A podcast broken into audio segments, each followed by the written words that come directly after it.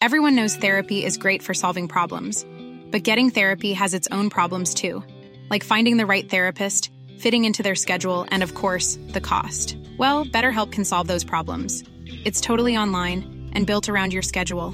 It's surprisingly affordable too. Connect with a credentialed therapist by phone, video, or online chat, all from the comfort of your home. Visit BetterHelp.com to learn more and save 10% on your first month. That's BetterHelp, H-E-L-P. Burrow's furniture way you leave from ensuring you see assemblies highly request news seating seating is made out of table materials to last and grow with you and with Burrow you always get fast free shipping two sixties memorial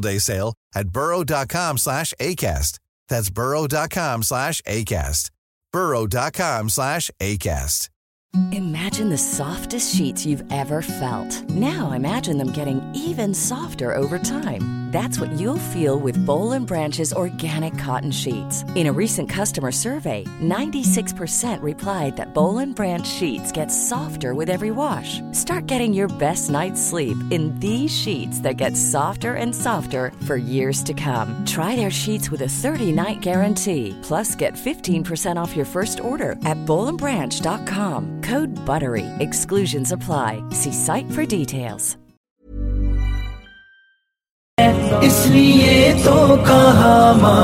رحمان الحمد للہ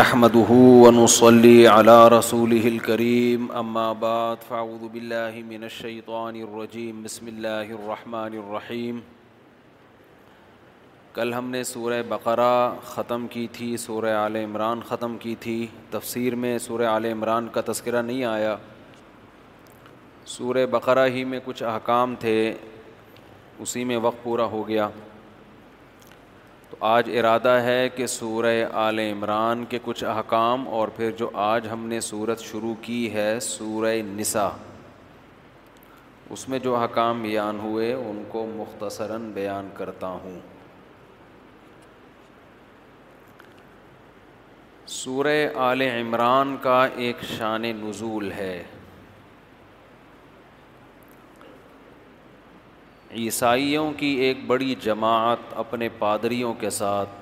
اپنے مذہبی رہنماؤں کے ساتھ نبی صلی اللہ علیہ وسلم کی خدمت میں ملاقات کے لیے آئی نجران سے ایک وفد آیا سننے کے لیے کہ آپ کیا کہتے ہیں آپ کی دعوت کیا ہے اچھا دیکھیں ایک دلچسپ بات یہ ہے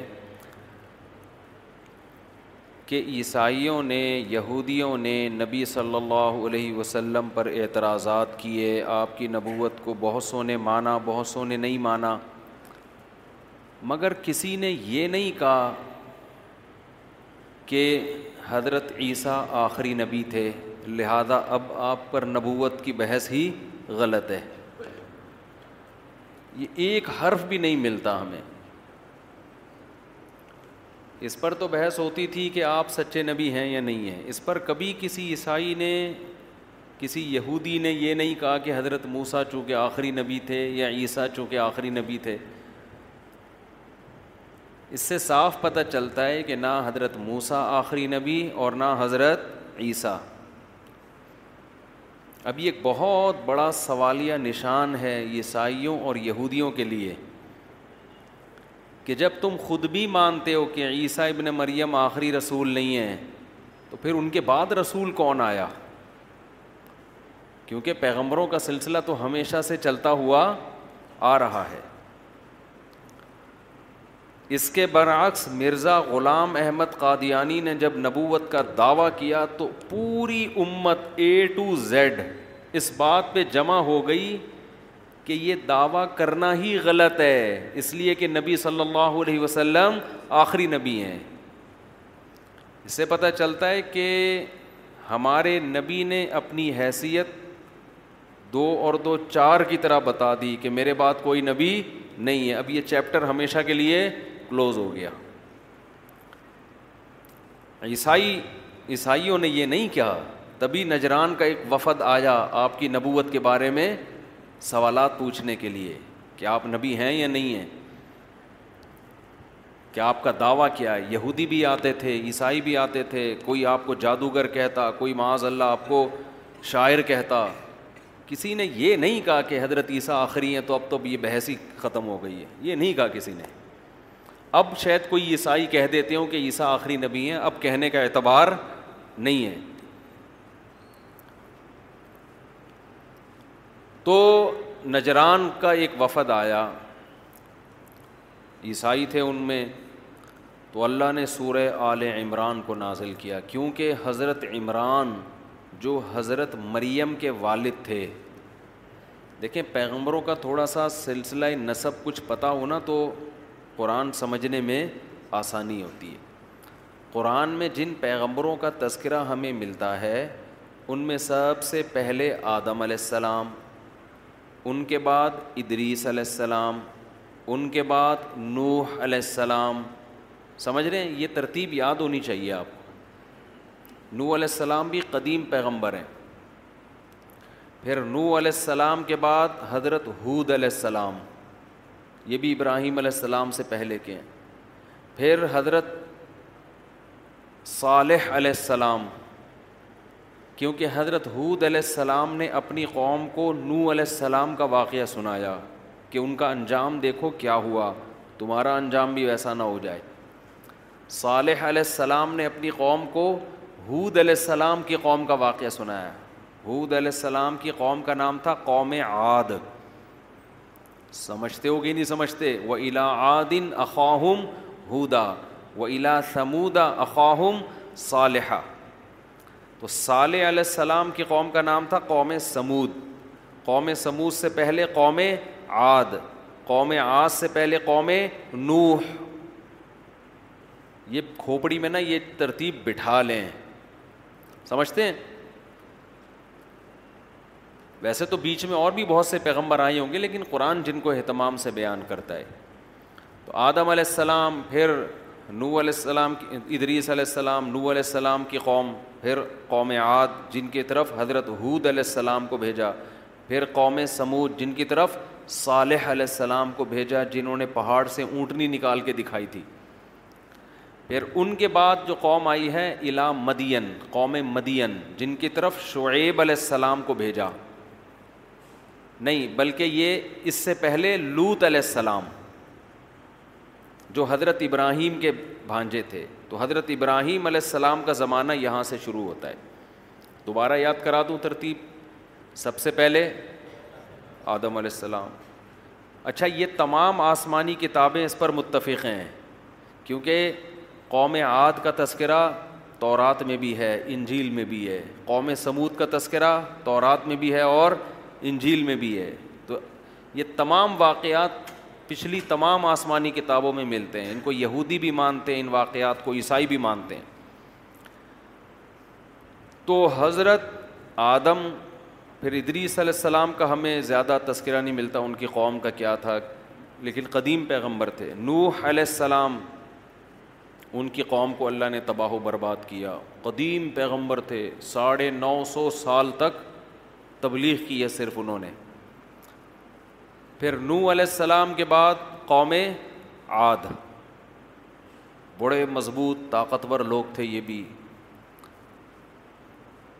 قوم عاد کے بعد قوم سمود یہ بھی بڑے مضبوط اور طاقتور قومیں تھیں پھر ان کے بعد ابراہیم علیہ السلام کا زمانہ اور ابراہیم علیہ السلام کا زمانہ ہمارے زمانے سے تقریباً چار ہزار سال کے لگ بھگ پرانا ہے سمجھتے ہو تقریباً چار ہزار وجہ اس کی اس سے پہلے کا نہیں پتہ کون سا کتنا پرانا ہے پھر وہ اندازے ہیں کوئی پتہ نہیں ہے کتنا پرانا پھر اندازے ہیں لیکن ابراہیم علیہ السلام کا زمانہ تقریباً اسی کے لگ بھگ ہے اس میں کچھ اوپر نیچے ہے کیونکہ نبی صلی اللہ علیہ وسلم سے دو ہزار سال سے زیادہ کا عرصہ تھا ابراہیم علیہ السلام میں اور رسول اللہ صلی اللہ علیہ وسلم میں تو حضرت ابراہیم علیہ السلام کا جب زمانہ تھا تو ان کے بھانجے تھے لوت علیہ السلام تو قوم لوت تو لوت علیہ السلام اور حضرت ابراہیم کا زمانہ ایک ہی ہے ان کے بعد جو قوم آئی ہے قوم شعیب جن کو مدین کہا جاتا ہے مدین شعیب علیہ السلام کو اللہ نے جس قوم کی طرف بھیجا وہ کیا کہلاتی ہے مدین وہ ناپ تول میں کمی کرنے کے عادی تھے شعیب علیہ السلاۃ والسلام کا زمانہ اچھا ادھر ابراہیم علیہ السلام کے دو بیٹے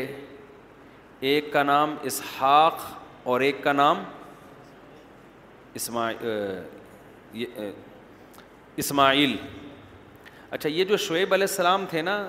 بعض حضرات کا خیال ہے ان کا اور موسا علیہ السلام کا زمانہ قریب قریب ہے واللہ عالم لیکن یہ تھے بہار البراہیم ابراہیم علیہ السلام کے بعد اب یہ کس زمانے میں گزرے اس کی ہمیں زیادہ ڈیٹیل نہیں ملتی اتنا بعض حضرات کا خیال ہے کہ حضرت موسا کا اور ان کا زمانہ قریب قریب ہے تو ادھر جو زیادہ تفصیل ہے حضرت ابراہیم جو چار ہزار سال پہلے ابراہیم علیہ السلام کے دو بیٹے ایک کا نام اسحاق اور ایک کا نام اسماعیل اسماعیل علیہ السلام مکہ میں آباد ہوئے ان کی ایڑیوں سے زمزم کا چشمہ پیدا ہوا حضرت ابراہیم کی ایک زوجہ حضرت حاجرہ وہ مکہ میں آباد ہوئیں اور ابراہیم علیہ السلام کی ایک زوجہ حضرت سارہ وہ کہاں تھیں فلسطین میں بیت المقدس میں عرض شام میں سمجھتے ہو کہ نہیں سمجھتے تو حضرت سارا کے جو بیٹا ہوا ان کا نام کیا تھا اسحاق اور حضرت ہاجرہ جو ہوا ان کا نام کیا تھا اسماعیل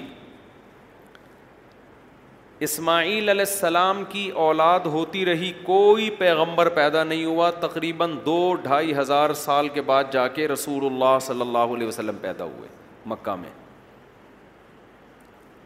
سمجھتے ہو حضرت اسماعیل علیہ السلام نے کیونکہ چشمہ تھا نا وہاں پانی کا وہ تو ایسی زمین تھی جہاں سرے سے گھاس کا تن کا بھی نہیں تھا دیکھو اس میں بڑی حکمت ہے بیت اللہ ایسی جگہ بنایا گیا ہے کہ اسے دیکھ کے کوئی یہ نہ کہے کہ یہ انسانوں کی سلیکشن ہے انسان جب بھی خود سے کوئی خود ساختہ معبود بناتے ہیں یا خود ساختہ عبادت گاہ بناتے ہیں اس میں اس کا تو خیال کریں گے نا کہ پبلک کے لیے یہاں پہنچنا آسان بھی ہے کہ نہیں ہے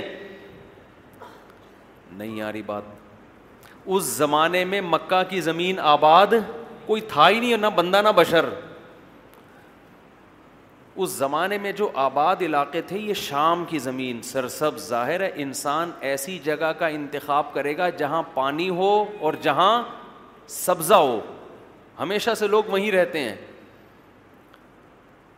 مکہ جس جگہ ہے نا آپ ہوائی جہاز سے جب سفر کرتے ہیں اتنے لمبے لمبے ریگستان اور گھاس کا تنکا آپ کو دور دور تک نظر نہیں آئے گا تو اللہ نے ابراہیم علیہ السلام کو حکم دیا فلسطین سے شام کی مقدس سرزمین سرسب زمین سے چل کے کہاں پہنچنا ہے مکہ آپ ذرا میپ پہ گوگل میپ پہ سرچ کر کے دیکھ لو کتنا لمبا راستہ نہ کوئی سڑک ہے ریگستانوں کا سفر ہے اونٹوں پہ بیٹھ اونٹ پہ بیٹھ کے جانا ہے زیادہ راہ کتنا لینا ہے یہ خود اس کی علامت ہے کہ یہ انسانوں کا بنایا ہوا گھر نہیں ہے یہ ورنہ انسان ایسی لوکیشن کا کبھی بھی انتخاب نہ کرتا سمجھتے ہو کہ نہیں سمجھتے اگر یہ خود ساختہ ہوتا ہے نا کسی نے بنا لیا ہوتا ہے جیسے ملحد لوگ کہتے ہیں کہ بنا لیا بس بیٹھ کے تو یہاں کیوں بناتے بھائی ریگستان میں پٹرول تو اب نکلا ہے نا مارکیٹیں تو اب بنی ہیں وہ اتنی دور جا کے نا چار پہاڑوں کے بیچ میں اللہ نے کہا کہ گارے مٹی کا گھر بنا دو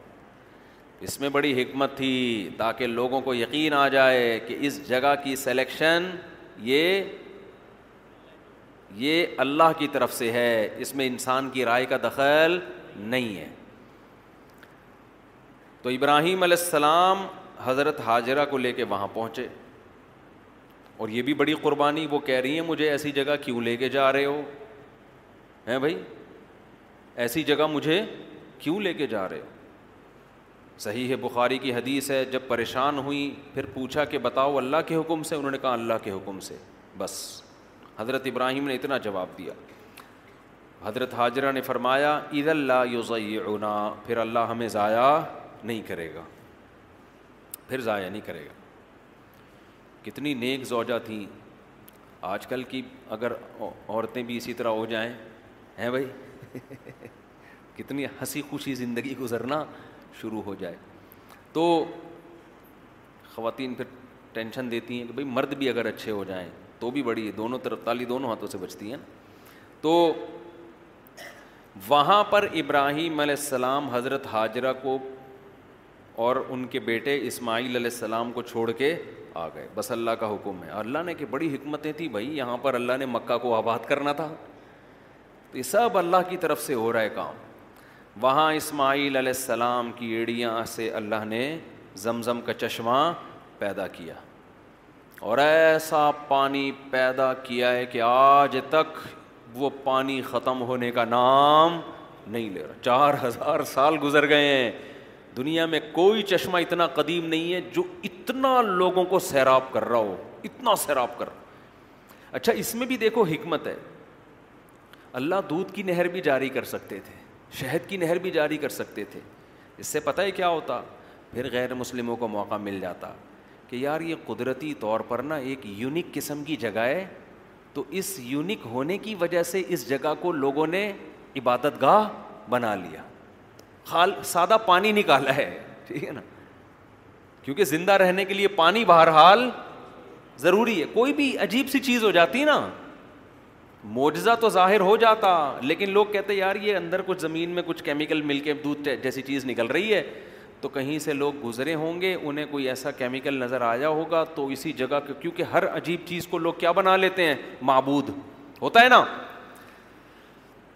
ہر عجیب چیز کو لوگ نا معبود بناتے اللہ نے کہا کچھ بھی عجیب نہیں ہوگا یہاں پہ ریگستان بیابان نہ پیداوار بیوادن غیر زرعن گھاس کا تنکا نہیں ہے کوئی اٹریکشن کی چیز یہاں پہ نہیں ہوگی پانی تو اس لیے کہ وہ تو زندہ رہنے کے لیے پانی بھی نہ ہوتا تو پھر پھر تو مر جاتے نا لیکن پانی ایسا خاندانی پیدا کیا کہ آج تک وہ پانی ختم ہونے کا نام نہیں لے رہا تو اب وہاں پر حضرت حاجرہ اپنے بیٹے اسماعیل علیہ السلام کے ساتھ جا کے رہنے لگی پانی جمع ہو گیا اسماعیل علیہ السلام کا گزر بسر کیسے ہوتا تھا کہتے ہیں کہ کچھ ہی وقت میں وہاں نا ایک قبیلہ گزرا ہے سفر کرتے ہوئے نہیں قافلے جا رہے ہوتے تو ان کو پانی کا احساس ہوا پہلے زمانے میں پانی بڑی نعمت تھی جرہم قبیلہ تھا انہوں نے آ کے وہاں پڑاؤ ڈال دیا تو وہیں پر اسماعیل علیہ السلام کی شادی ہوئی اسی خاندان کی کسی لڑکی سے کسی خاتون سے پھر اسماعیل علیہ اور وہ قبیلہ وہیں آباد ہو گیا اور حضرت اسماعیل علیہ السلام کا جو گزر بسر تھا نا کھانا پینا وہ تھا شکار سے وہ کیا کرتے تھے شکار حدیث میں آتا ہے ارمو فعن ابا کم خان رامیہ نبی صلی اللہ علیہ وسلم جب صحابہ کو جنگ میں تیروں کی ترغیب دیتے فرماتے تمہارے باپ اسماعیل تیر انداز تھے تم بھی تیر اندازی سیکھو تیر چلانا سیکھو ارتغل سے کم از کم یہ فائدہ ہو گیا لوگوں کو تیر تلوار سے تھوڑی سی تھوڑی سی محبت ہو گئی ہے تو تو حضرت اسماعیل کا گزر بسر کیا تھا کیونکہ وہاں نہیں تھا مدینہ پھر تجارتیں شروع کی لوگوں نے دور دراز جانا شروع کیا تو پھر عرب لوگ تجارتوں کے شام کی تجارت شام قافلے جایا کرتے تھے تجارتی سامان لاتے تھے خیر تو ادھر اسماعیل علیہ السلام کے آگے ابراہیم علیہ السلام کے دین کو اسماعیل علیہ السلام نے فالو کیا توحید پرستے آہستہ آہستہ آہستہ ان کی اولادوں میں بت پرستی اور شرک آنا شروع یہ شرک اتنی گندی چیز ہے یہ دینداروں میں بھی آتی ہے اور یہ محبت کے نام پہ آتی ہے یاد رکھو جو مذہب کو فالو نہیں کرتے ان میں کبھی بھی بت پرستی نہیں ہوتی ہمیشہ بت پرستی کے پیچھے اندھی عقیدت ہے ہمیشہ بت پرستی کے پیچھے کیا ہے اندھی عقیدت بزرگوں سے اہل اللہ سے ان کو باپ بنا لیتے ہیں پتہ نہیں کیا سمجھتے ہیں کہ یہ کچھ عجیب سی چیزیں ہیں یہ بھائی بزرگ ہماری طرح کے انسان ہوتے ہیں کھاتے ہیں پیتے ہیں ان کو ہمارے بارے میں ککھ بھی پتہ نہیں ہوتا ان سے عقیدت صرف ان کے نیک عمل کی وجہ سے ہوتی ہے باقی نہ وہ گنجے کے سر پہ بال نکال سکتے ہیں نہ وہ اندھے کو بینائی دے سکتے کسی کے ہاتھ پہ کوئی کرامت ظاہر ہو جائے تو وہ بھی اللہ کی طرف سے ہوتی ہے ہاتھ ان کا ہوتا ہے کام کرنے والا کون ہے اللہ تو اللہ نے ان کو اختیارات پھر بھی نہیں دیے ہوتے کہ جب چاہیں گے گنجے کے سر پہ ہاتھ رکھیں گے بال نکل آئیں گے ایسا نہیں ہوتا پتہ نہیں گنجے کی مثالیں مجھے کیوں ذہن میں آتی ہیں بلکہ مثالیں تو اور بھی بہت ساری ہیں لیکن جو گنجے کی مثال دینے میں مزہ آتا ہے وہ کسی اور مثال میں نہیں آتا تو ادھر اس ابراہیم علیہ السلام کے بیٹے جو ادھر عرض شام میں وہ تھے اسحاق علیہ السلام اللہ نے ان کو یہاں کے لیے منتخب کیا اسحاق علیہ السلام کے بیٹے یعقوب علیہ السلام یعقوب علیہ السلام بھی نبی حضرت اسحاق بھی نبی یعقوب علیہ السلام کے گیارہ بیٹے جن میں دو کے نام ہمیں ملتے ہیں ایک بنیامین اور ایک یوسف علیہ السلام حضرت یوسف علیہ السلام کو اللہ نے نبوت عطا فرمائی یوسف علیہ السلام کو بھائیوں نے کنویں میں ڈال دیا یہ ہم تفصیل پڑھیں گے آگے بھی تو خلاصہ بیان کر رہا ہوں پھر کنویں سے نکل کے مصر کے بازاروں میں فروخت ہوئے ہوتے ہوتے بادشاہ کے محل میں پہنچتے پہنچتے مصر کے بادشاہ بن گئے جب مصر کی حکومت آپ کے پاس آئی ہے تو آپ نے اپنے والد یعقوب علیہ السلام کو عرض شام سے کہاں بلوا لیا مصر سمجھتے ہیں وہاں حکومت بنی اسرائیل کی نہیں بنی اسرائیل کیوں کہتے ہیں ان کو یعقوب علیہ السلام کا لقب تھا اسرائیل اسرائیل یہ عبرانی زبان کا لفظ ہے ایل اللہ کو کہتے تھے اسرا کا معنی عبد عبداللہ کا ترجمہ ہے یہ اسرائیل تو حضرت یعقوب علیہ السلام کا لقب کیا تھا اسرائیل تو ان کی جتنی اولادیں ہیں وہ کیا کہلاتی ہیں بنی اسرائیل حضرت یعقوب کے ایک بیٹے کا نام تھا یہودا سمجھتے ہیں تو آگے جتنی نسل چلی ہے نا ان کو بنی اسرائیل بھی کہا جاتا ہے اور یہودی بھی اس یہود کی اس بیٹے کی طرف نسبت کرتے ہوئے سمجھتا ہے کہ نہیں سمجھتا ہے تو اب مصر کی حکومت آ گئی حضرت یوسف علیہ السلام کے پاس تو یہ پورا قافلہ یعقوب علیہ السلام کی آل اولاد بیٹے بیٹیاں پوتے پوتیاں بہویں بہت بڑا خاندان تھا یہ جو نحوست ہے دو بچوں والی یہ پیغمبر کبھی بھی اس اس منحوس نعرے کو پیغمبروں نے کبھی بھی فالو بولو نہیں کیا یہ نعرہ لبرل لوگوں سے آیا ہے ملحد لوگوں سے آیا ہے اور اس کا عذاب کہ ان کے خاندان ختم محبتیں ختم خاندان سمٹ کے کتے بلیوں میں آ کے منحصر ہو گئے کتے پالتے ہیں یوٹیوب پہ دیکھ لو بندر پالے ہوئے ان کو پیمپر پہنائے ہوئے ہیں یہ کام کر رہے ہیں وہ بندروں سے دل بہلا رہے ہیں ہم ہم تو جاتے ہیں گھر میں بچے ایسی پیاری پیاری باتیں کر رہے ہوتے ہیں آج میں نے روزہ رکھا ہے چڑیا والا روزہ میں نے کہا یہ چڑیا والا روزہ کیا ہے چھوٹی بچی تھی میری مجھے کہنے کہ چڑیا کا روزہ ہے یہ کون سا کہہ رہی چھ بجے سے لے کے نو بجے تک کا ہے پھر نو بجے سے لے کے بارہ بجے تک کا ہے وہ تین تین گھنٹے کے روزے چل رہے ہیں بچوں کے انجوائے کر رہے ہیں رمضان کو انگریزوں کے ہاں بندر ملیں گے آپ کو کتے ملیں گے ان سے دل بہلا رہے ہوتے ہیں انسان جب مارکیٹ سے شارٹ ہوگا تو گھروں میں کتے بندر آئیں گے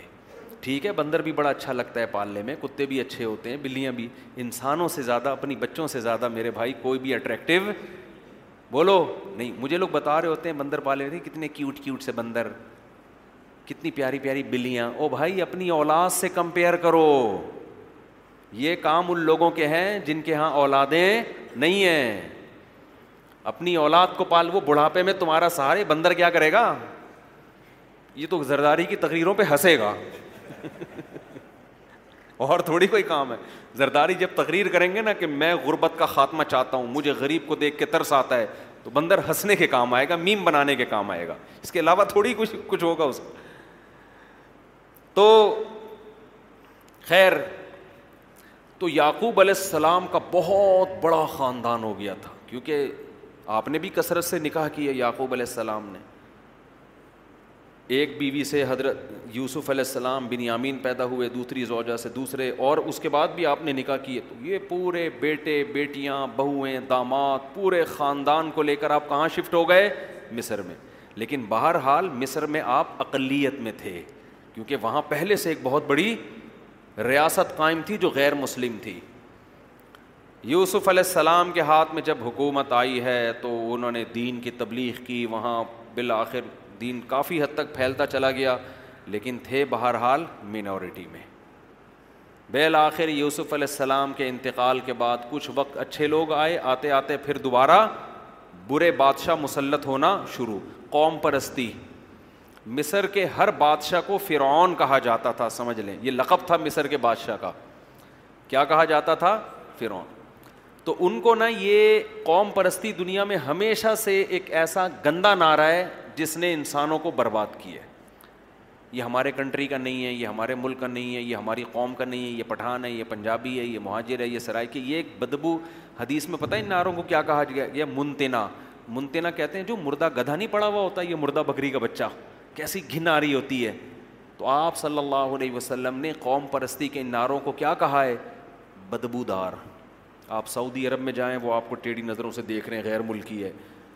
وہ کوئی ہمارے ملک میں آئے ہم اس کو ٹیڑھی نظروں سے دیکھ رہے ہیں کوئی اور ہے یہ ہمارا نہیں ہے یہ یہ تو لکیریں تو ہم نے بنائی ہیں بھائی کل کو من آدم حدیث میں آتا ہے تم سب کس کی اولاد ہو آدم کی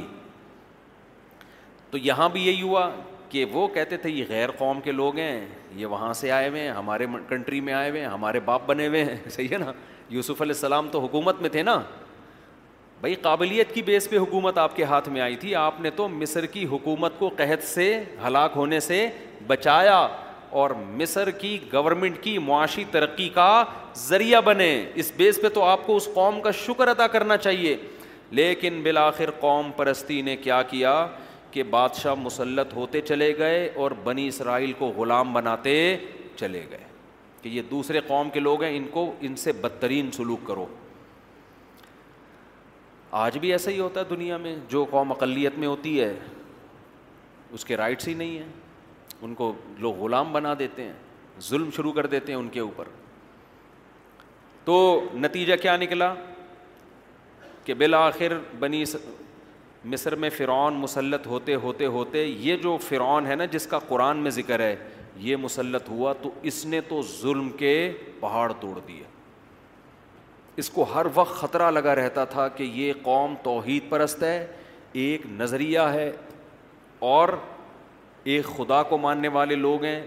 پیغمبروں کو ماننے والے لوگ ہیں یاد رکھو جو نظریاتی قوم ہوتی ہے لوگوں کو خطرہ ہمیشہ اس سے ہوتا ہے آج ملحد لوگ ہندو مذہب کا آپ کو مذاق کبھی بھی اڑاتے ہوئے نظر نہیں آئیں گے آپ دیکھ لو یوٹیوب پہ ہندو ملحدوں کو جو ایتھیسٹ ہوتے ہیں نا آپ نے دیکھا ہوگا نا ایک ہمارے ملک میں ایک لبرل خاتون مری تھی اس کا جنازہ پڑھایا عورت نے دیکھا ہوگا نا عورت نے تو اوریا مقبول جان صاحب کا ایک بڑا اچھا انٹرویو آیا کہ عورت جنازہ پڑھا رہی ہے یہ اسلام کا مذاق ہے اسلام میں عورت جنازہ کی امامت نہیں کر انہوں نے کہا یہ مذاق نہ کبھی کسی عیسائی مذہب کے ساتھ کوئی کرتا کرتا ہے ہے کے ساتھ نہ ہندو مذہب کے ساتھ ہر ایک کی رسومات کا احترام کیا جاتا ہے یہ صرف اسلام کا مذاق کیوں اڑوایا جا رہا ہے بھائی ہر مذہب میں ہوتی ہے نا کچھ تعلیمات مجھے ان کا بیان بڑا اچھا لگا تھا کہ نشانہ کس کو بنایا جا رہا ہے اسلام نبی صلی اللہ علیہ وسلم پہ اعتراضات کیے جاتے ہیں آپ نے یہ کیا آپ نے یہ کیا آپ نے ایک صاحب نے میرے بیان پہ اعتراض کیا میں نے جلد نکاح کی ترغیب دی نا ایک صاحب نے کہا کہ ان سے بولو ان مولویوں سے بولو اپنی نو سال کی بچی کا نکاح پچاس سال کے آدمی سے کیا کریں پھر پیغمبر کی سنت زندہ ہوگی اعتراض سمجھ میں آیا کہ جو کہتے ہیں نا جلد نکاحوں کی ترغیب اس نے معاذ اللہ نقل کفر طنز کیا کہ تمہارے پیغمبر نے حضرت عائشہ سے نکاح کیا چھ سال میں رخصتی ہوئی نو سال میں تو ان لوگوں سے بولو اپنی نو سال کی بچیوں کا نکاح نا پچاس پچاس سال کے آدمیوں سے کیا کرو پھر ہم مانیں گے تم پیغمبر کی سنت پر عمل کر رہے ہو اس کا جواب یہ ہے کہ اگر ہمیں کوئی پچاس سال کے ہم نبی کے دور میں ہوتے نا اب تو نبوت کا دروازہ بند ہو گیا کوئی سچا نبی ہو وہ پچاس سال کا کیا سو سال کا بھی ہوگا تو نو سال کی بچی کا ہم فخر سے اس سے نکاح کریں گے ہمیں اگر یقین ہوگا کہ یہ اللہ کے پیغمبر ہیں اسلام میں یہ نہیں ہے کہ کوئی بھی پچاس سال کہے تو اٹھا کے دے دو بھائی ان کی قابلیت تو دیکھو وہ کون ہے اللہ کے پیغمبر تو یقیناً اس سنت کو زندہ کریں گے لیکن اللہ نے نبوت کا دروازہ بند کر دیا ایک عیسائی عورت نے اعتراض کیا تھا میرے میرے مجھ سے سوال پوچھا کہ اتنی کم عمر لڑکی سے نکاح کیا میں نے کہا آپ بتاؤ اگر عیسیٰ علیہ السلام جن کو آپ نبی مانتی ہو آج موجود ہوتے اور آپ کی عمر کم ہوتی آپ ان سے نکاح کرتی اس نے کہا فوراً کرتی تو میں نے کہا جیسے آپ کو ان کے پیغمبر ہونے کا یقین ہے ابو بکر کو محمد صلی اللہ علیہ وسلم کے پیغمبر ہونے کا یقین حضرت عائشہ کو محمد صلی اللہ علیہ وسلم کے پیغمبر ہونے کا یقین اور کیسی کامیاب زندگی گزری ہے کس قدر ساری زندگی حضرت عائشہ نے فخر کیا ہے تو اسلام میں یہ نہیں ہے کہ نو سال یا دس سال کی بچی کا کسی بھی پچاس سال کے آدمی سے آپ نکاح کر دیں اگر اس کے اندر کوئی ایسی قابلیت ہے تو لوگ کرتے ہیں آج بھی کرتے ہیں مال دیکھ کے کر رہے ہوتے ہیں آپ نے دیکھا نہیں ہے ستر ستر سال کے بڈھے کروڑ پتی ہوتے ہیں پیسوں کی بیس پر کم عمر لڑکیوں سے شادی کر رہے ہوتے ہیں اور وہ کم عمر لڑکیاں اس نکاح پہ خوش ہوتی ہیں کہتی ہیں ہمیں کوئی بات نہیں بڈھا ہے کوئی مسئلہ نہیں پیسہ ملے گا تو جب پیسے کی بیس پر وہ کمپرومائز کرتی ہیں تو نبوت کی بیس پر نبوت تو اس کائنات کا سب سے بڑا عہدہ ہے اور امی عائشہ کو اس نکاح سے جتنے فائدے ہوئے اتنے کسی خاتون کو کسی سے نکاح سے ایسے فائدے نہیں ہوئے آج حضرت عائشہ کا نام جو دنیا جانتی ہے اور ادب و احترام سے لیتی ہے وہ اس لیے کہ آپ کا نکاح کس سے ہوا سید الانبیاء محمد صلی اللہ علیہ وسلم سے اور آدھا علم آپ کے ذریعے امت تک پہنچائے تو یہ جتنے اعتراض پیغمبر کی شخصیت پہ کریں گے کسی اور مذہب کے ماننے والوں کی شخصیت پہ نہیں حالانکہ ان پر کروڑوں اعتراضات ہوتے ہیں کروڑوں تو اس سے ہمیں پتا چلتا ہے کہ بھائی جن تلوں میں تیل ہوتا ہے نا انہیں سے تیل نکالنے کی کوشش کی جاتی ہے ان کو پتا ہے کہ دنیا میں اگر کوئی مذہب ہے تو کون سا ہے اسلام ہے باقی کو کوئی ویسے ہی نہیں مانتا باقیوں کو لوگ ویسے ہی لفٹ نہیں کراتے اس لیے سارے اور پھر مسلمان علماء پہ اعتراضات مولویوں کے پیچھے پڑے رہیں گے ایک ملحد نے بقرعید پہ ایک دکھایا ایک مولوی کا پیٹ اتنا بڑا نا ایسے دکھایا فرضی تصویر بنائی تھی اور کہا یہ یہ بکروں کا قبرستان ہے یہ کیا ہے یہ جو بکرے کٹیں گے نا اس کا کیا ہی ہے قبرستان میں نے تو نہیں دیکھا کوئی مولوی اتنا اتنے بکرے کھاتا ہو ان بقرعید کے دنوں میں جتنا غریب آدمی گوشت کھاتا ہے نا وافر مقدار میں اتنا امیروں کو نہیں ملتا امیر تو پورے سال کھاتے ہیں بقرعید کے دنوں میں اگر وہ بناتا نا کسی غریب آدمی کا پیٹ اور کہتا ہے یہ مسلمانوں میں جو غریب لوگ ہیں ان کا پیٹ بکروں کا قبرستان ہوتا ہے ہم کہتے ہیں صحیح بات کر رہا ہے کہ اس ان دنوں میں جتنا گوشت غریب کو کھانے کو ملتا ہے اتنا پورے سال کھانے کو نہیں ملتا لیکن کہاں لے کر آ رہا ہے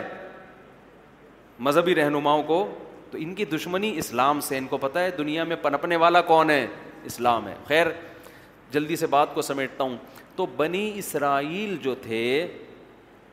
فرعون کو خطرہ کس سے تھا بنی اسرائیل سے ان کا ایک مذہب ہے یہ صحیح تعلیمات کو فالو کرتے ہیں تو فرعون نے کیا کیا بچوں کو قتل کرنا شروع ان کی نسل ختم کرو پہلے زمانے میں نسل روکنے کا طریقہ آتا نہیں تھا قتل کیا جاتا تھا اب اسلام دشمن قوتوں نے قتل کے عیب سے قتل کے الزام سے بچنے کے لیے انہوں نے نیا فارمولہ لے کر آئے ہیں کہ پیدا ہونے سے روک دو آپ کو پتہ ہے تعلیم پہ اتنا خرچ نہیں ہو رہا جتنا بچوں کی ولادت روکنے پہ خرچ ہو رہا ہے کہ ان کو پڑھائیں گے کیسے ہے الٹی کہانی ہے یا نہیں ہے نہیں آئی سمجھ میں جو بجٹ پاس ہوتا ہے نا فیملی پلاننگ کے لیے وہ اتنا بجٹ ہے کہ اس میں ہر بچے کو بہترین تعلیم فری دی جا سکتی ہے یہ ایسا ہی ہے جیسے میں کہوں کہ یار میرے چھ بچے ہو گئے تو میں پڑھاؤں گا کیسے تو ان بچوں کو کی تعلیم پہ میں نے کیلکولیشن کی دس لاکھ خرچہ آ رہا تھا پندرہ لاکھ میں نے بچے روکنے پہ خرچ کر دیے تو دنیا میں بے وقوفی کی بات ہوگی کہ نہیں ہوگی تو یہ بے وقوفی دنیا میں ہو رہی ہے فیملی پلاننگ کے ذریعے نسل روکنے پر جتنا پیسہ خرچ ہو رہا ہے اتنا بچوں کی ایجوکیشن پہ خرچ نہیں ہو رہا تو یہ یہ وہ فرعون والا فلسفہ ہی ہے کہ نسل کو بڑھنے نہ دو ان کی اسپیڈ بہت تیز ہے کل یہ بنی اسرائیل کی آبادی زیادہ ہو گئی یہ ہم ہی کو کھا جائیں گے تو وہی فلسفہ آج دنیا میں ہے کہ ایشیائی ملک ہیں غریب ملک ہیں ان کو ان کو سمٹنے دو ورنہ یہ بڑھیں گے تو یہ یہ ترقی کریں گے خیر اب یہاں پر اللہ نے پھر بھیجا حضرت موسا علیہ السلام کو مصر میں تو موسا علیہ السلام بھی کس کی اولاد میں حضرت ابراہیم علیہ السلام کی اور ایسے پیغمبر بھیجے کہ قرآن جتنی محبت سے اور جتنے اہتمام سے موسا کا تذکرہ کرتا ہے ایسا تذکرہ قرآن کسی اور پیغمبر کا نہیں کرتا ہر تھوڑی دیر میں موسا ہر تھوڑی دیر میں موسا اور اتنی زبردست قرآن نے ہسٹری بیان کی ہے فرعون اور موسا علیہ السلام کی کہ جتنے اسباق ان اس واقعے میں ملتے ہیں اتنے اسباق ہمیں کسی اور واقعہ میں نہیں ملتے بہت بڑا ایک اللہ کی طرف سے نا عالی شان ایک معجزے کا ظہور ہوا اور اتنی مہلت دی گئی فرعون کو وہ ہم پڑھیں گے انشاءاللہ جب یہ آیتیں آئیں گی کس قدر طریقوں سے سمجھایا گیا مختلف اس طوفان بھیجے گئے مینڈکوں کا عذاب خون کا عذاب کہ یہ ایمان لے آئیں لیکن وہ ہر دھرم ہی کرتے کرتے بالآخر قرآن کہتا ہے ہم نے فرعون کو غرق کیا اور صبح و شام اس کو آگ میں جلایا جاتا ہے اس کی جسم کو ہم نے محفوظ کر لیا تو اس واقعے کو جتنے اہتمام سے بیان کیا قرآن نے کسی اور واقعے کو بیان نہیں کیا اس سے پتہ چلتا ہے کہ اللہ کی نظر میں موسا کلیم اللہ کا مقام بہت زیادہ بلند ہے تو حضرت موسا علیہ السلاۃ والسلام کے بعد کیا ہوا اب ترتیب یاد ہو رہی ہے نا آدم نوح ہود صالح ابراہیم لوت علیہم السلام اور پھر ادھر اسحاق پھر یعقوب پھر یوسف پھر موسا علیہم السلام پھر موسا علیہ السلام کے بعد یہ سارے مشہور پیغمبر پیدا ہوئے ہیں اچھا ہمارے نبی سے پہلے جو آخری نبی تھے عیسیٰ علیہ السلام تھے یعنی ان کے بعد ہمارے نبی آئے ہیں یہ پھر عیسیٰ علیہ السلاۃ والسلام سے پہلے گزرے نبی حضرت داؤد علیہ السلام موسیٰ علیہ السلام کے بعد مشہور پیغمبر کون سے تھے داؤد علیہ پرسوں ان کا واقعہ بیان کیا تھا نا کہ بنی اسرائیل میں داؤد جو تھے انہوں نے قتل کیا جالود کو پھر اللہ نے بنی اسرائیل کی حکومت آ گئی داؤد علیہ السلام کے بیٹے سلیمان علیہ السلام پھر اچھا یونس علیہ السلام بھی قدیم پیغمبروں میں سے ہیں ان کا زمانہ بھی حضرت ابراہیم علیہ السلام سے پہلے کا ہے تو ادھر جو تھے سلیمان علیہ السلام کی آگے اولاد میں حضرت عمران پیدا ہوئے ہیں کون پیدا ہوئے ہیں اب یہ پیغمبر تھے یا نہیں تھے اس سے قرآن خاموش ہے تو حضرت عمران چونکہ اسی انہیں پیغمبروں کی اولادوں میں تھے گھروں میں عبادت اور ظاہر پیغمبروں کا خون تھا تو اللہ نے حضرت عمران کو بیٹی دی جن کا نام کیا تھا مریم حضرت عمران کی اہلیہ نے منت مانی کہ میرے اگر اولاد ہوگی تو میں اسے مسجد اقسا کی خدمت کے لیے وقف وہ دین کی خدمت کے لیے وقف ہوگی لیکن وہ بیٹی جو پیدا ہوئی تو بیٹے وہ بیٹے کے بجائے کیا پیدا ہو گئی بیٹی تو حضرت مریم کے خالو تھے حضرت ذکریہ علیہ السلام تو اس سے پتہ چلتا ہے زکریہ علیہ السلام کا زمانہ اور عیسیٰ علیہ السلام کا زمانہ کیا ہے کیونکہ حضرت عیسیٰ کس کے بیٹے ہیں حضرت مریم کے اور حضرت مریم کے خالو کون ہیں حضرت ذکری علیہ السلام پھر حضرت ذکریہ کے بیٹے تھے یحییٰ علیہ السلام تو یہ پیغمبر قریب قریب ہی گزرے ہیں اور یہ سارے جس کو آج یہودی یروشلم کہتے ہیں یہ سارے پیغمبر ان کا مسکن ان کا جائے قرار ان سب کی یہاں تھی حضرت مریم کے پوری تاریخ ادھر ہی ہے لوگ جاتے بھی ہیں نا یہودی تو بہت زیادہ جاتے ہیں اب تو ان کے قبضے میں مسلمان بھی جاتے ہیں تو وہ ساری تاریخ حضرت مریم علیہ السلام کے واقعات وہ عیسیٰ علیہ السلام پیدا ہوئے اور اللہ نے کھجور کے درخت ہلانے کو کہا حضرت مریم کو کہ کلی وشربی وقرری آئینہ کہ اے مریم ان کھجوروں کو کھا اور پانی پی کے اپنی آنکھیں ٹھنڈی کر جب ان کے حضرت عیسیٰ کی ولادت ہوئی تو یہ زکریہ علیہ السلاۃ والسلام تھے حضرت مریم کے خالو تو زکریہ علیہ السلام کو اللہ نے بیٹا دیا یہ علیہ السلام سمجھتے ہیں تو یہ سارے پیغمبر قریب قریب پھر حضرت مریم کو اللہ نے بیٹے دیے حضرت عیسیٰ یہ حضرت عیسیٰ علیہ السلام جو تھے یہ بنی اسرائیل کے لاسٹ پیغمبر چونکہ اب ان کے ساتھ یہودیوں نے بہت ظالمانہ سلوک کیا تو اللہ نے یہودیوں سے انتقام کیونکہ اب تک جتنے پیغمبر آ رہے تھے کس میں آ رہے تھے یہودیوں میں سارے اسحاق علیہ السلام کی اولاد میں آ رہے تھے نا تو یہودیوں کو بڑا نوازا اللہ نے کہ سارے پیغمبر کس میں آ رہے ہیں آپ کو قائد بنایا جا رہا ہے آپ کو روحانی قائد بھی اور مادی لحاظ سے بھی قائد تو جب عیسیٰ ابن مریم کے ساتھ انہوں نے ظلم زیادتی کی تو اللہ نے پھر آئندہ کے لیے اچھا فوراً نہیں پھر عیسائیوں کے پاس دنیا کی حکومت آئی ہے عیسائیوں نے بہت بڑے کیونکہ وہ حق پر تھے عیسائیوں میں پھر آہستہ آہستہ شرک آنا شروع جیسے ہماری قوم میں شرک آیا نا رسول اللہ صلی اللہ علیہ وسلم کی سیرت پہ جلسے ہو رہے ہیں آپ کی تعریفیں ہو رہی ہیں یہاں تک تو ٹھیک ہے ہوتے ہوتے اب ہر خطیب کو کچھ نئی چیز مارکیٹ میں لانی ہے وہ وہی تعریف کرے گا جو پہلے والا کر کے گیا ہے تو پبلک کو مزہ نہیں آتا تو اس نے کچھ اور تڑکا لگایا اگلا اور تڑکا لوگوں کی واہ واہ سبحان اللہ جیسے آپ یوٹیوب پہ دیکھ لو حضرت علی کے فضائل جب بیان کیے جاتے ہیں پتہ ہی نہیں چلتا کہ یہ خدا کی تعریف ہو رہی ہے یا حضرت علی کی تعریف ہو رہی کیونکہ خطیب کا مقصد کیا ہوتا ہے مجمع کو گرم کرنا ہاں،, ہاں ہو ہو لوگ واہ واہ سبحان اللہ کلابازیاں کھائیں نا تو وہ سادہ طریقے سے بتانے میں نہیں ہوتا تو عیسائیوں میں یہی ہوا کہ حضرت عیسیٰ علیہ السلاۃ والسلام کی شان میں آہستہ آہستہ غلو کرنا شروع پہلے عیسائی کہتے تھے کہ حضرت عیسیٰ کو جو معجزے دیے گئے بھائی وہ تو اللہ کی قدرت تھی یہ عیسیٰ کا کمال نہیں تھا مردوں کو زندہ اللہ کر رہا ہے عیسیٰ تھوڑی کر رہے ہیں نابینا کو آنکھیں کون دے رہا ہے اللہ دے رہا ہے عیسیٰ تھوڑی دے رہے ہیں بغیر باپ کے پیدا ہو گئے تو کوئی بات نہیں اللہ تو ماں اور باپ کے بغیر آدم کو پیدا کر دیا تو ان کو بھی تو باپ کے بغیر پیدا کر سکتا ہے شروع میں عیسائی صحیح ٹریک پر چلے ہیں لہذا اللہ نے ان کو نوازا ایسا نوازا کہ دنیا میں بڑی بڑی ریاستیں قائم ہوئیں کس کی عیسائیوں کی آج بھی عیسائی دنیا میں راج کر رہے ہیں حقیقت میں دے پہلے تو مسلمانوں نے کیا لیکن اب پھر کس کے ہاتھ میں آ گیا لیکن اب مذہبی حکومت نہیں ہے ان کی پہلے مذہب کی بیس پر انہوں نے دنیا کے بہت بڑے کیونکہ اللہ نے ان کی مدد کی لیکن آہستہ آہستہ پیغمبر کی شان کو حد سے بڑھاتے بڑھاتے بڑھاتے بالآخر یہاں پہ آ کے روکے کہ حضرت عیسیٰ کو اللہ کا بیٹا بنا ڈالا اب جب ان پہ انگلیاں اٹھیں کہ اللہ تو کسی کو جنتا ہی نہیں ہے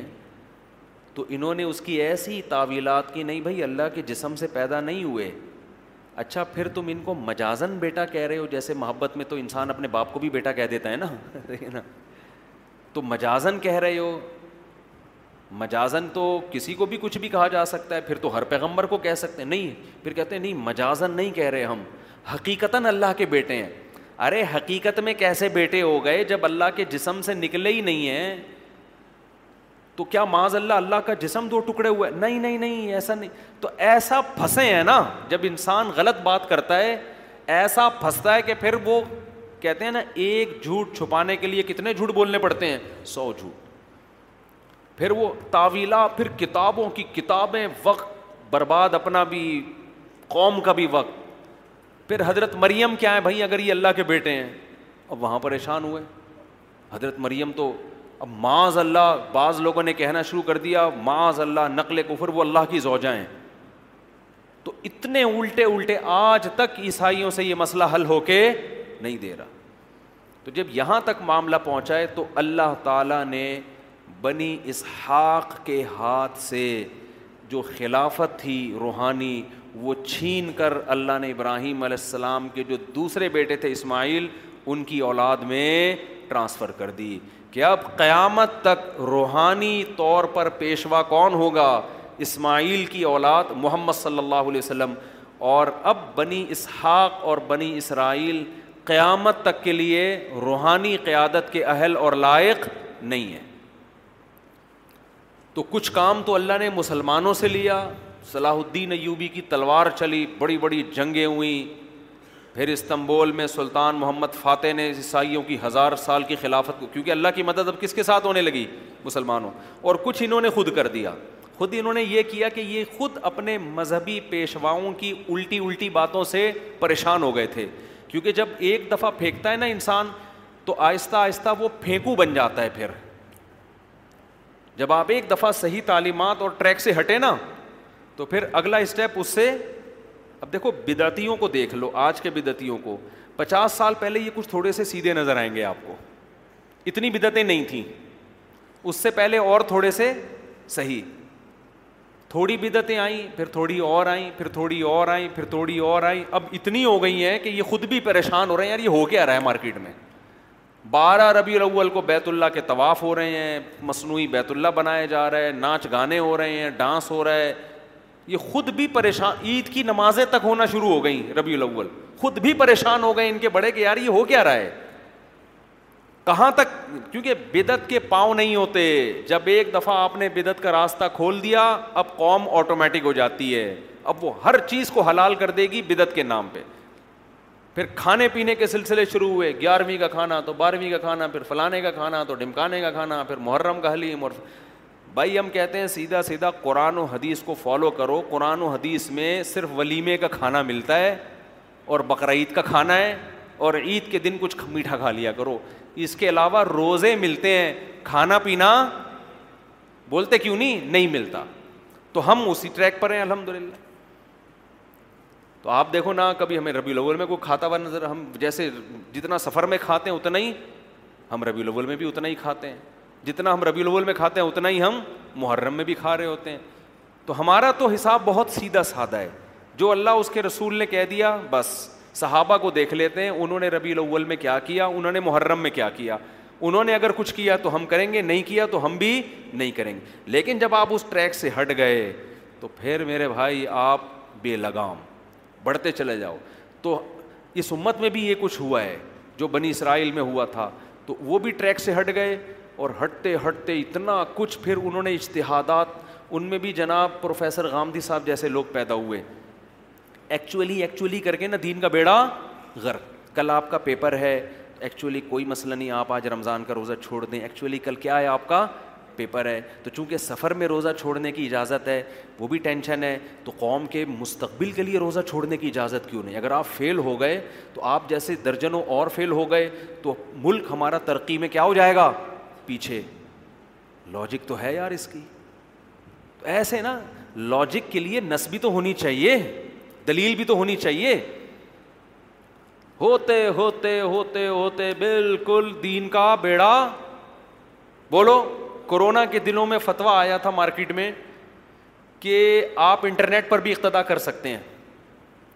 اب تک تو مسلمان نماز پڑھ رہے ہیں مسجد میں آئیں گے کہ امام ہوگا پیچھے اس کے ہاتھ باندھ کے کھڑے ہوئے ہوں گے ٹیکنیکل اتنا کر دیا اسلام کو کہ امام صاحب الفلاحیہ میں نماز پڑھا رہے ہیں آپ انٹرنیٹ پہ گھر میں کیا کر رہے ہیں حالانکہ تمام فقہ کا اجماع ہے کہ اتحاد مکان ضروری ہے جگہ ایک ہونی چاہیے امام اور مقتدی کی صدیوں سے اجماع اجماع خود ایک دلیل ہے قرآن سے ثابت ہے لیکن وہی ہوا کسی نے بڑا زبردست اعتراض کیا کہ جناب پروفیسر غامدی صاحب آپ نے فتویٰ تو دے دیا وہ لیکن یہ اسی ٹائپ کا حساب ہو گیا جو مرزا غلام احمد قادیانی نے ایک بات کی تھی وہ میں بھی بتاتا ہوں آپ یہ فتویٰ تو آپ نے دے دیا لیکن آپ کو پتہ نہیں ہے اس پہ کتنی انگلیاں اٹھیں گی اس لیے کہ اگر اسلام آباد کے امام کو کوئی کراچی میں بیٹھ کے فالو کر رہا ہے تو کراچی بیت اللہ کے قریب ہے اور اسلام آباد دور یہ کون سی نماز ہے کہ امام ڈیڑھ ہزار کلو میٹر مقتدی سے پیچھے کھڑا ہوا ہے تو یہ جو میں ابھی واقعہ سنا رہا ہوں ان کو غامدی صاحب پہ آپ فٹ نہ کریں مجھے غامدی صاحب کی ایک چیز پازیٹیو لگتی ہے باتیں بے شک جتنی مرضی غلط کریں مگر اسٹائل تہذیب یافتہ ہے کیونکہ ہمارے بعض اسکالرز ایسے ہیں باتیں بھی غلط اور بیان کرنے کا انداز بھی انتہائی بدتمیزی والا جو کسی اسلامی اسکالر پہ سوٹ نہیں کرتا اور لوگ ان کو واہ کر رہے ہوتے ہیں اب جس کو بولنا نہیں آتا بدتمیزی والا لب و لہجہ غامدی صاحب کی یہ کوالٹی ہے اتنی غلط بات کر رہے ہوتے ہیں کہ سامنے والا نا وہ سلک جاتا ہے بعض دفعہ ہوتا ہے یار ایسی اتنی الٹی بات کرتے ہیں آدمی کانپ رہا ہوتا ہے مگر وہ مسکرا رہے ہوتے ہیں ان کو غصہ نہیں آتا ان کو غصہ نہیں ایک کوالٹی ہے یہ اور یہ میں کہتا ہوں سب میں ہونی چاہیے ڈبیٹ کے وقت آپ پہ غصہ نہیں آنا چاہیے دلائل کے انبار لگا دو لیکن غصہ نہ یہ چیز غامدی صاحب سے یقیناً سیکھنے کی ہے تو وہ ایک مرزا غلام احمد قادیانی تھوڑا سا فریش بھی ہو جائیں گے نا آپ لوگ مولانا عطاء اللہ شاہ بخاری رحمۃ اللہ علیہ تھے غالباً ان کا مناظرہ ہو رہا تھا کسی قادیانی کے ساتھ یہ قادیانی جو ہے نا مرزا غلام احمد قادیانی کو عیسیٰ علیہ السلام بھی مانتے ہیں کہ یہ وہی مسیح معود ہیں تو انہوں نے کہا کہ دیکھو حضرت عیسیٰ علیہ السلام کا تو معجزہ تھا کہ وہ ماں کی گود میں بولے تھے تو اس نے کہا ہمارے جو حضرت تھے نا وہ ماں کے پیٹ میں بولے تھے میں نے بتایا نا جھوٹ کی ٹانگیں نہیں ہوتی سچے میں جھوٹے میں بڑا فرق ہوتا ہے جب آپ پھینکتے ہو نا تو پھر بعد میں سوچتے ہو کہ اس کا اس کے مطلب کیا ہے تو انہوں نے فوراً پکڑ لیا انہوں نے کہا اگر وہ ماں کے پیٹ میں بولتے تھے تو دیکھو راستے تو دو ہی ہیں جہاں سے آواز آتی ہوگی یا تو ادھر سے آتی ہوگی یا کسی اور جگہ سے آتی ہوگی دو ہی چیزیں ہیں جہاں سے آواز آ سکتی ہے تو اگر ادھر سے آتی تھی تو پتہ کیسے چلتا تھا کہ بچہ بول رہا ہے کہ ماں بول رہی ہے تو ایک ہی جگہ رہ گئی جہاں سے آواز آتی تھی جس سے پتا چلتا تھا کہ یہ بچہ بول رہا ہے تو یہ کیسے پیغمبر ہیں جو وہاں سے بول رہے ہیں سمجھ رہے یہ کون سا پیغمبر ہے بھائی جب بولتا ہے تو آواز کہاں سے آتی ہے وہاں سے آتی ہے جہاں سے ٹوٹ جاتا ہے آواز آنے سے تو وہ شرمندہ ہو گیا وہ نا شرمندہ ہو گیا کہ یار میں کیا کہہ دیا میں نے تو باطل کی باتیں ایسے ہی ہوتی ہیں تو ہمارے ہاں بھی جو بدعتی لوگ ہیں انہوں نے نبی صلی اللہ علیہ وسلم کو حاضر ناظر مشکل کشا حاجت روا مختار کل سب چیزیں بنا دیا جب ان سے سوالات پوچھے جاتے ہیں کہ بھائی پھر اللہ کو کب پکاریں نبی کو کب پکاریں کون سی دعا اللہ سے مانگیں جب اللہ نے سارے اختیارات نبی کو دے دیے ہیں تو پھر نبی سے ہی مانگ لیں یہاں آ کے یہ کیا ہو جاتے ہیں کنفیوز پھر کہتے ہیں بھائی مرضی ہے جب جب اللہ نے نبی کو دے دی اختیارات آپ کے مطابق تو پھر نبی سے ہی مانگ لینا تو کہہ رہے مانگ لو ہم کہتے ہیں پھر ساری زندگی اگر کوئی پھر اللہ سے مانگنے کی ضرورت کیا ہے اللہ نے دیے اسی لیے تو ہیں کہ ان سے مانگو دیکھو میں اپنا اسسٹنٹ کسی کو بناتا ہوں کہتا ہوں بھائی کسی نے کوئی فتویٰ لینا ہے تو میرے شاگرد سے لے لے تو میں نے اسی لیے تو کہا ہے کہ میرا ٹائم بچاؤ اب اس سے فتوا لو قرآن تو دو اور دو چار کی طرح کہتے ہیں میں نے کسی کو بھی کسی بھی قسم کے اختیارات نہیں دیے سارے اختیارات کس کے پاس ہیں میرے پاس لہذا نہ پیغمبر سے مانگو نہ فرشتوں سے مانگو نہ بزرگوں سے مانگو نہ قبروں سے مانگو دینے والا کون ہے میں یہ عقیدہ دو اور دو چار کی طرح واضح ہے اس میں کسی قسم کی کوئی کنفیوژن نہیں اس سے ہٹیں گے تو ایک جنگل ہے پھر وہ کہتے ہیں جب پولیس سے مدد مانگنا جائز ہے تو پیغمبر سے مانگنا جائز کیوں نہیں بھائی پولیس سے مدد اور طرح کی مانگی جاتی ہے وہ اسباب کی دنیا میں مدد ہے وہ ہم اسباب سے ہٹ کے مدد کی بات کر رہے ہیں اسباب والی مدد تو میں آپ سے بھی پانی لے کر آؤ یہ کرو وہ کرو یہ تو اسباب سے ہٹ کے ایسی مدد جس کی لاجک نہیں ہے اللہ کچھ کرنے میں کسی لاجک کا محتاج نہیں ہے وہ سب کچھ زکری علیہ السلام کو بڑھاپے میں اولاد دے سکتا ہے اب زکری علیہ السلام کوئی آدمی بوڑھا ہو بیوی بانجھ ہو اور وہ کسی سے جا کے اولاد مانگے وہ کافر ہو جائے گا وہ کہنا نا کسی بزرگ سے مجھے اولاد دیتے ہیں اس کا مطلب بھائی تو کیا یہ اسباب سے ہٹ کے یہ تھوڑی کچھ کر سکتے ہیں بوڑھوں کو تھوڑی اولاد ہوتی ہے جب کہ بیوی بانجو خیر تو کہاں سے کہاں بات چلی گئی تو اللہ نے عیسائیوں میں جب شرک آیا پھر عیسائیوں نے اپنے مذہب کو بڑا تبدیل کیا یہ جو عیسائیوں میں کزن میرج ختم ہوئی ہے خود عیسائیوں کی تحقیق ہے یہ بھی پادریوں کی ملاوٹ ہے مذہب میں حضرت عیسیٰ کے دین میں کزن سے شادی کی بولو اجازت تھی ایک انگریز عورت نے اس پہ ایک لکھی ہے تحقیق کہ فیملی سسٹم کو ختم کرنے کے لیے نا خاندانی نظام کو ختم کرنے کے لیے پادریوں نے یہ کرنا شروع کیا کہ دور کے رشتے دور لوگوں میں شادی کرو قریبی رشتوں میں شادی مت کرو کیونکہ جب آپ اپنے قریبی خاندانوں میں شادی کرتے ہیں تو آپ کی جو روایات ہیں وہ اور مضبوط ہو جاتی ہیں تو پادری یہ چاہتے تھے کہ لوگ کس کے محتاج ہوں ہم جو جس کو حلال کہہ دیں یہ حلال سمجھیں ہم جس کو حرام کہہ دیں یہ حرام اسی کو تو قرآن نے کہا اتخو اربابا من دون اللہ کہ انہوں نے اپنے راہبوں کو اور اپنے عالموں کو اللہ کو چھوڑ کے خدا بنا لیا تھا صحابہ نے پوچھا یا رسول اللہ یہودی تو اپنے عالموں کو خدا نہیں کہتے عیسائی تو اپنے پادریوں کو خدا نہیں کہتے تو کیسے خدا بنا لیا اس کا جواب نبی صلی اللہ علیہ وسلم نے دیا فرمایا کیا تمہیں پتا نہیں ہے کہ جس چیز کو انہوں نے حلال کر دیا انہوں نے حلال جس چیز کو انہوں نے حرام کر دیا انہوں نے حرام حالانکہ حلال حرام کرنے کا اختیار کس کے پاس ہے اللہ کے پاس اچھا اس آیت کا آج ہمارے ہاں غلط استعمال بھی ہوتا ہے ہمارے ہاں نا یہی آیتیں فٹ کی جاتی ہیں چاروں اماموں پر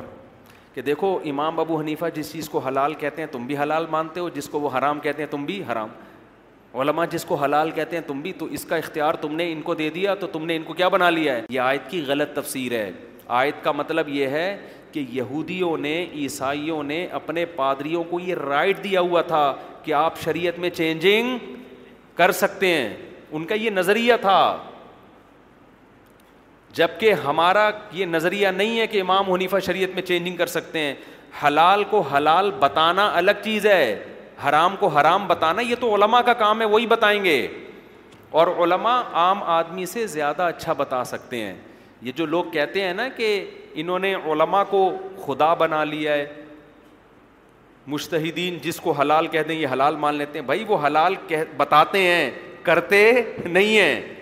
اگر امام ابو حنیفہ اللہ کے حرام کو حلال کر دیتے تو وہ امام ابو حنیفہ نہیں ہوتے معاذ اللہ نقل کفر وہ کافر ہوتے اسلام سے خارج ہوتے ہماری رائے میں ایک طرف آپ ان کو امام ابو حنیفہ بھی کہہ رہے ہو اور ان پہ یہودیوں والی آیتیں بھی فٹ کر رہے ہو تو یہ سینس لیس ہونے کی دلیل ہے یہ اس کی علامت ہے کہ جس کو یہ والی آیت کا مطلب سمجھ میں نہ آئے وہ باقی آیتوں کا مطلب ہمیں کیا سمجھائے گا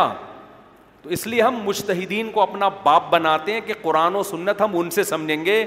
آپ سے نہیں سمجھیں گے اور ظاہر ہے قرآن کہتا ہے فص الو اہل ذکری اہل علم سے سمجھو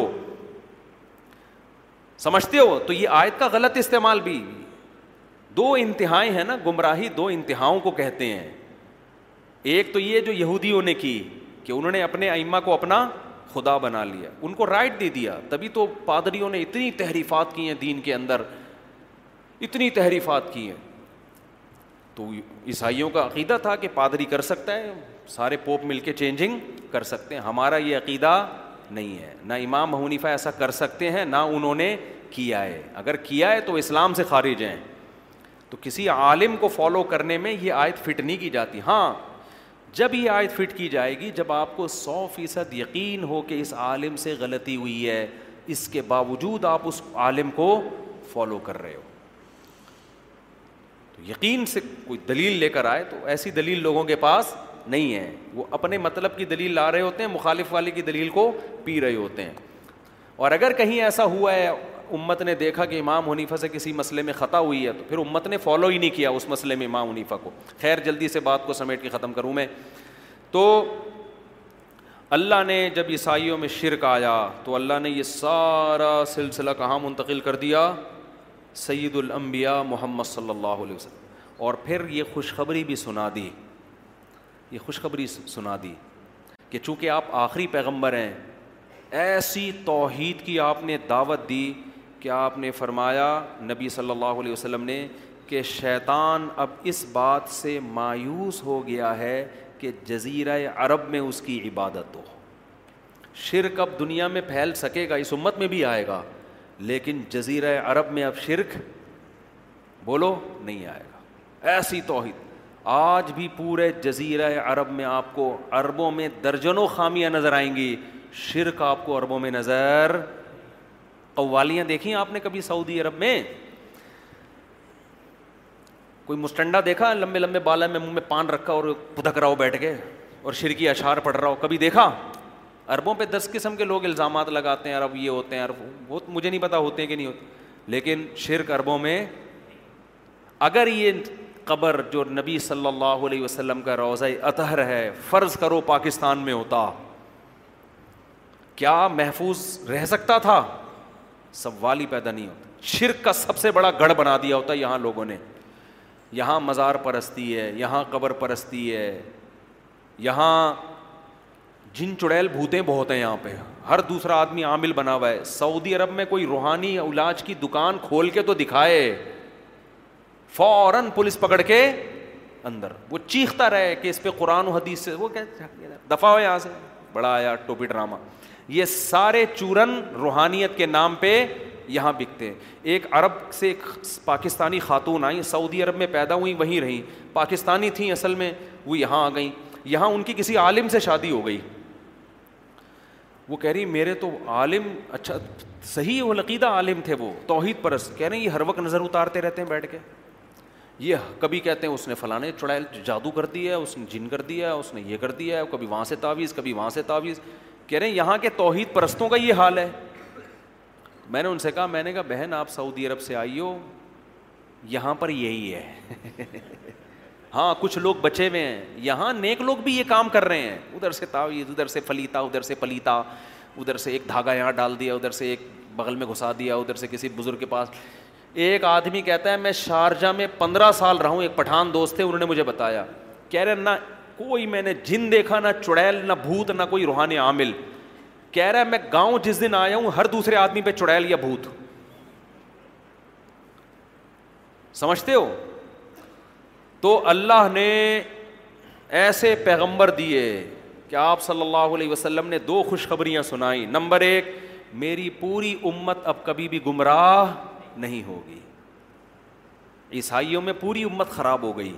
نبی نے فرمایا میری امت کی ایک بڑی جماعت لا تزال من امتی ظاہرین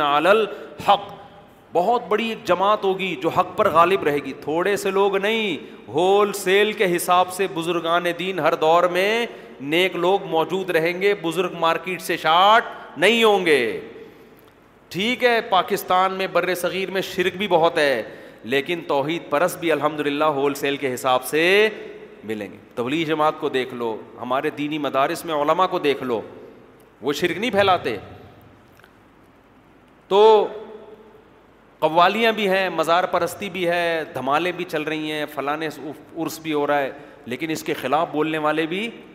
بہت یہ تو اجمیوں میں اور عرب میں اللہ نے ایسا کیا کہ وہاں یہ ہے ہی نہیں ٹھیک ہے نا وہاں حدیث میں آتا ہے مفہوم ہے شیطان بوریا بستر لے کے کیا ہو گیا ہے گول جزیر عرب سے مایوس ہو گیا یہاں بت پرستی نہیں آ سکتی یہاں اب شرک نہیں آ سکتی تو یہ عربوں کی بڑی خاصیت ہے دوسری نبی نے خوشخبری کیا سنائی پہلی خوشخبری امت گمراہی پہ جمع نہیں ہوگی دوسری خوشخبری یہ امت ہاں دوسری خوشخبری جزیرہ عرب میں شرک نہیں آئے گا جزیرہ عرب میں شرک نہیں آئے گا تیسری خوشخبری امت کی ایک جماعت دین کو بچانے کے لیے ہمیشہ لڑتی رہے گی جہاد اس امت میں کبھی بھی ختم نہیں ہوگا کیونکہ دیکھو نظریاتی جنگ بھی ہوتی ہے جس کو الغزو الفکری کہا جاتا ہے کہتے ہیں نا ففتھ جنریشن وار ہے میڈیا کی جنگ ہے یہ جنگ بھی ہے یہ بھی چل رہی ہے اور ایک جنگ توپوں اور گنوں کی بھی ہوتی ہے جب نظریاتی جنگ میں لوگ ہارتے ہیں تو چودراہٹ دکھاتے ہیں وہ وہ باپ بن کے آپ پر اپنی رائے زبردستی مسلط کرتے ہیں ٹھیک ہے مسلمان مغلوب ہو جائیں گے لیکن ایسے نہیں ہوں گے کہ بالکل ہی مارکیٹ سے شارٹ ایک وقت آئے گا کہ ایسی آہنی دیوار بن کے کھڑے ہو جائیں گے اتنے لڑیں گے اتنے لڑیں گے کہ اسلام کو ختم دنیا سے نہیں ہونے دیں گے یہ قیامت تک باقی رہے گا حتیٰ آخر الامت یہاں تک کہ آپ صلی اللہ علیہ وسلم نے فرمایا اس امت کا جو آخری حصہ ہوگا یعنی نبی کے دور سے لڑتے لڑتے لڑتے لڑتے لڑتے لڑتے بالآخر آخری لڑائی کس سے ہوگی دجال سے سمجھتے نہیں ہو بات کو اور دیکھ لو اسلامی تاریخ اٹھا کے دیکھ لو امت اس وقت سے ابھی افغانستان میں دیکھ لو نا کیا ہوا قریب کتنی پاور استعمال کی گئی کیا قربانی ہے کہ گھر سے دس دس جنازے اٹھے ہیں جوانوں کے ٹھیک ہے نا پیچھے نہیں ہٹے رشیا کا دیکھو نا رشیا نے بخارا پہ قبضہ کیا مسلمان لڑے شکست ہو گئی نہیں ٹھہر سکے پھر آیا ترمیز پہ قبضہ کیا امام ترمیزی کا شہر امام بخاری کا شہر سمرکند پہ قبضہ کیا اور آذر بائی جان پہ قبضہ کیا بڑے بڑے فقہ محدثین علاقوں میں پیدا ہوئے ہوتے ہوتے ایسا لگ رہا تھا اب اسلام دنیا سے کیا ہو جائے گا ختم بالآخر وہ فوجیں کہاں داخل ہوئیں افغانستان اس کے بعد ان کا ہدف تھا پاکستان لیکن نبی نے کیا فرمایا میری امت ایسے چین سے بیٹھے گی نہیں مزاحمت کرے گی وہ مزاحمت کرے گی کیونکہ آخری نبی ہے آخر تک باقی رہنا ہے کیا مزاحمت ہوئی ہے بھائی افغانستان میں سولہ لاکھ سے زیادہ انسانوں کا خون بہا ہے اور اس سفید ریچھ کو اس کے پاؤں کو اٹھا کے ایسا پیچھے دھکیلا ہے کہ اب جا کے رشیا کی معیشت کچھ بحال ہوئی ہے اب بھی رشیا نے جب بدماشی دکھائی ہے تو افغانستان جیسے غریب ملک میں نہیں یوکرائن پہ حملہ کیا اس نے ادھر نہیں آ رہا وہ بھائی تیری معیشت خراب ہو گئی تو دوبارہ افغانستان میں آ پھر کراچی میں گرم پانی پہ قبضہ کر گوادر پہ قبضہ کر دے دنا دن تیرے جہاز آئیں گے اور تیرے ہی جہاز دنیا میں جائیں گے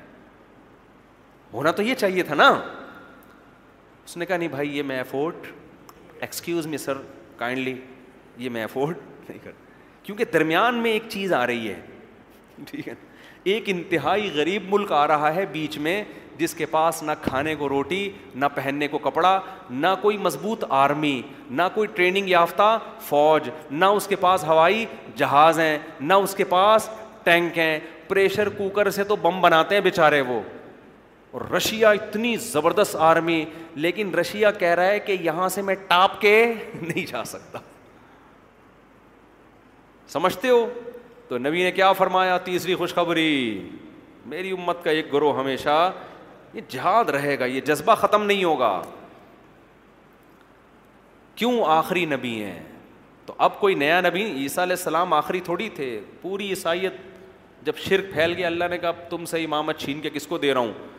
تو نظریاتی طور پر بھی یہ امت پوری امت گمراہ نہیں ہوگی کچھ شرک پھیلے گا تو توحید پرست بھی ہوں گے برائی آئے گی تو اچھائی بھی آئے گی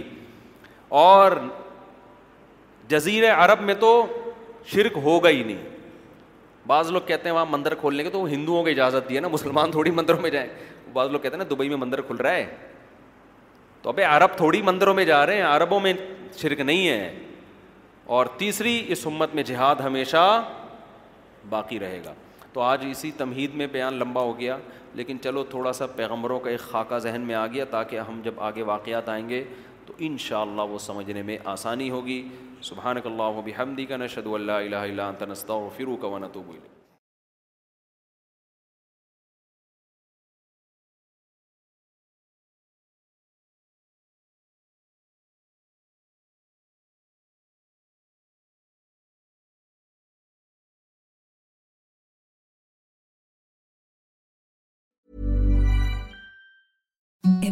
سافٹ نیا imagining even softer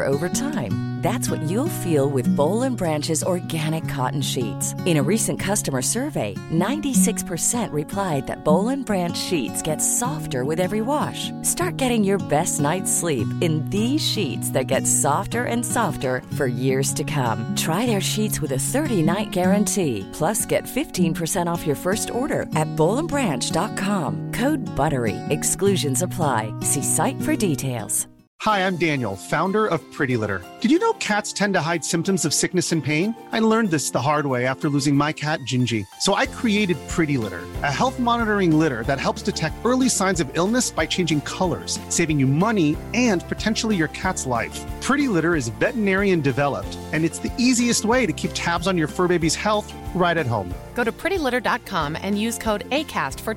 off your first order and free کھیت ہوئی terms and conditions apply see site for details Mom deserves the best, and there's no better place to shop for Mother's Day than Whole Foods Market. They're your destination for unbeatable savings, from premium gifts to show-stopping flowers and irresistible desserts. Start by saving 33% with Prime on all body care and candles. Then get a 15-stem bunch of tulips for just $9.99 each with Prime. Round out Mom's menu with festive rosé, irresistible berry chantilly cake, and more special treats. Come celebrate Mother's Day at Whole Foods Market.